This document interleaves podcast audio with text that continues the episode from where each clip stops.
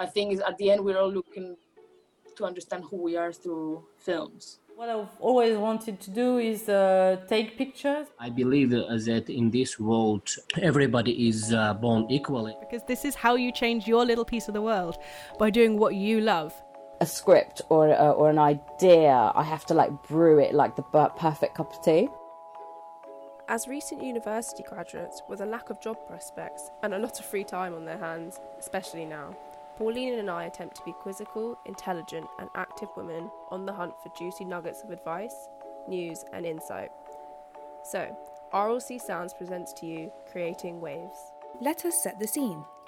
Each of our inspirational guests join hosts on their boat journey. Can you smell the salty sea air and feel the wind in your hair? While sailing, what else is there to do but begin a conversation? Find out what metaphorical sharks have circled each guest in their careers and lives when their confidence has rocked to and fro, times when they were not sure of themselves, and advice on how to seize the day. We contemplate the obstacles, triumphs, and everything in between that got those people to where they are today.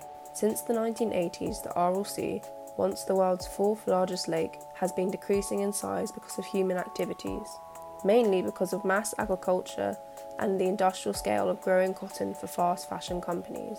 Today, 90% of the lake has disappeared, this has had drastic and devastating effects on those who live there, including high rates of diseases like tuberculosis, a lack of protection from the elements, and mass unemployment. In light of this, we are proud to announce our partnership with two charities from the Aral Sea region in Uzbekistan. The World Aral Region charity works to relieve the horrifying effects of the Aral Sea crisis on Uzbek towns. The other charity is the Accelerator Lab of the UNDP in Uzbekistan, who seeks to cover the dried up seabed with Saxaul, we really believe in their cause and hope to provide a platform for their work.